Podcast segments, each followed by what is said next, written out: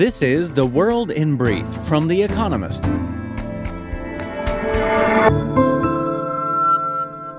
Our top stories. The Federal Reserve raised its benchmark interest rate by 0.5 percentage point. That follows 4 consecutive 0.75-point increases and brings the federal funds rate to a range between 4.25% and 4.5%, its highest since 2007. Policymakers' median forecast is that interest rates will hit 5.1% in 2023 and that American GDP will grow by 0.5% next year.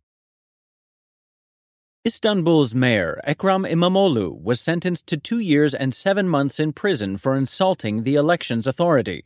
The conviction could prevent the rising star of Turkey's secular opposition party from being re-elected as mayor of the country's largest city.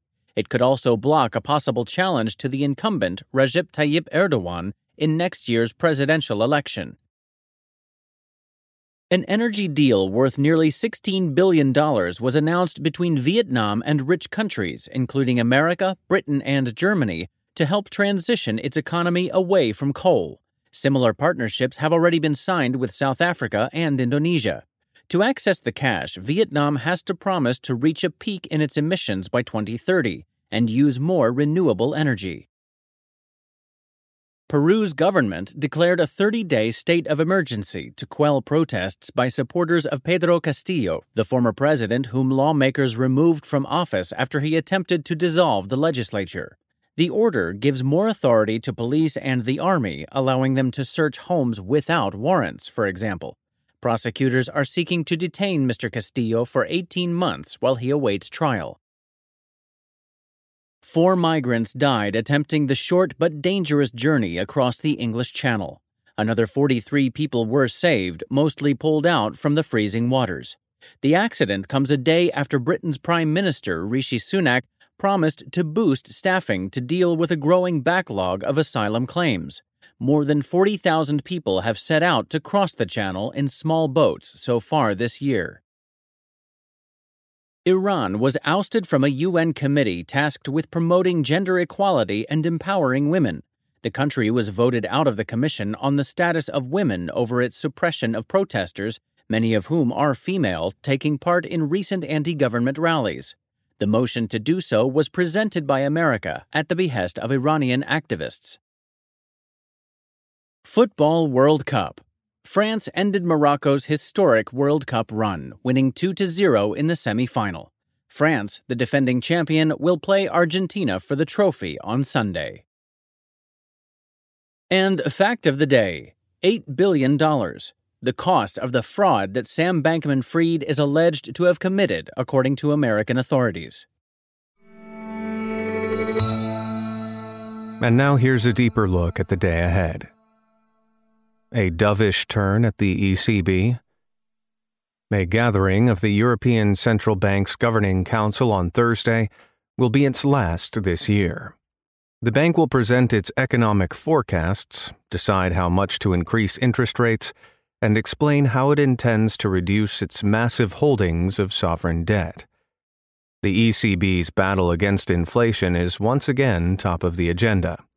America's inflation figures, published on Tuesday, were lower than expected, leading the Federal Reserve to slow the intensity of its interest rate rises.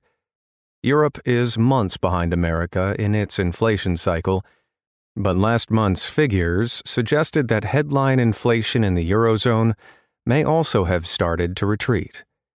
That will help the arguments of those skeptical about further steep rate increases. Markets expect a 0.5 percentage point hike. After 2 consecutive rises of 0.75 percentage points, that would signal that the peak in rates is near. More trouble for Britain's National Health Service. With a record 7.2 million people in England waiting for treatment, and a third of people in hospitals' emergency departments waiting over 4 hours to be seen by a doctor, Britain's treasured NHS is at breaking point. And the problems are mounting.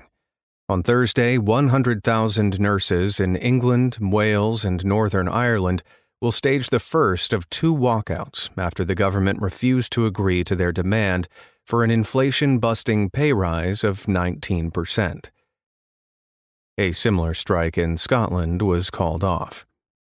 It is the first strike in the 106-year history of the Royal College of Nursing, Britain's main nursing union. Physiotherapists and, in Wales, midwives have also voted to strike. Critics say such action risks endangering patients' lives. Nurses say that chronic understaffing is already doing that. During the pandemic, Britons gathered each week to clap for NHS heroes. So far, they seem sympathetic to the strikes. That could yet change. Adobe's reinvention comes undone. On Thursday, Adobe, a software company, will report its fourth quarter results. The firm is best known for inventing the portable document format, PDF, and for Photoshop, its image editing tool.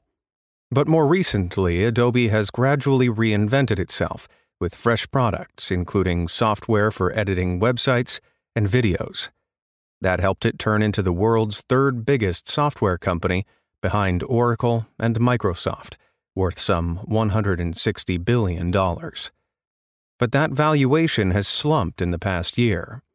Like all tech firms, Adobe has been battered by inflation and geopolitical uncertainty. Indeed, it has suffered more than most. In the past 12 months, the firm's share price has dropped by 44%, compared with a fall of 26% for the Nasdaq Composite, a tech-heavy index.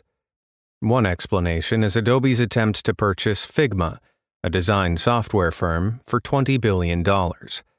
Investors balked at the proposed price when it was announced in September, sending Adobe's share price tumbling. They will be watching for any details about the acquisition, expected to be completed in 2023. How to design the World Cup. 32 countries participated at the World Cup in Qatar, the same number as in every tournament since 1998. But at the next one, in 2026, 48 will do so. Some fans fear the quality of the tournament will suffer. It is not obvious how to organize such an expanded World Cup. The first consideration is which teams get to qualify. FIFA, football's governing body, wants to earmark more slots for teams from Africa and Asia. Europe's share will fall from around 40% to a third. The second trickier quandary is how to determine the winner. A league system with every team playing every other would be fair but take far too long. A straight knockout setup would leave fans of teams that exit early feeling unsatisfied. Group stages, the current arrangement, are an option, but 48 is an unwieldy number to whittle down. FIFA says it is still considering the structure of the competition. Whatever it decides will initially feel awkward. America's asylum woes. In March 2020, the Trump administration invoked a rarely used public health measure to expel migrants at its border with Mexico, including those seeking asylum, in the name of stopping COVID-19. After immigrant rights groups sued, a judge ordered in mid-November that the policy, known as Title 42, end next week. But 19 Republican-led states appealed against that decision and sought a ruling by Friday. Even with the policy in place, there were a record 2.4 million arrests at the border in the year to September. Those who want to keep Title 42 in place say scrapping it will see even more illicit border crossings, overwhelming America's already frazzled asylum system. In recent days, thousands of mainly Nicaraguan migrants exempted from Title 42 because America will not expel them to Mexico or to their repressive home country have poured into South Texas. Whatever the measure's fate this week, the episode reveals a broader problem. America's immigration policy is being set largely by the judiciary. Daily Quiz. Our baristas will serve you with a new question each day this week. On Friday, your challenge is to give us all 5 answers and, as important, tell us the connecting theme. Email your responses and include mention of your home city and country by 1700 GMT on Friday to quizespresso@economist.com. We'll pick randomly from those with the right answers and crown 3 winners on Saturday. Thursday. Which lyricist collaborated with Richard Rodgers on the musicals Oklahoma and South Pacific? Wednesday. What is the name of Mary Poppins' chimney sweep friend, famously played by Dick Van Dyke in the original movie? Finally, here's the quote of the day from Muriel Rukeyser, who was born on this day in 1913. "The universe is made of stories, not atoms." That's The World in Brief from The Economist, available 3 times every day of the week. You can also hear interviews and analysis from our journalists, including our current affairs podcast, The Intelligence, on your podcast app. And subscribers to The Economist have access to each week's full edition in audio. Just download The Economist app to start listening.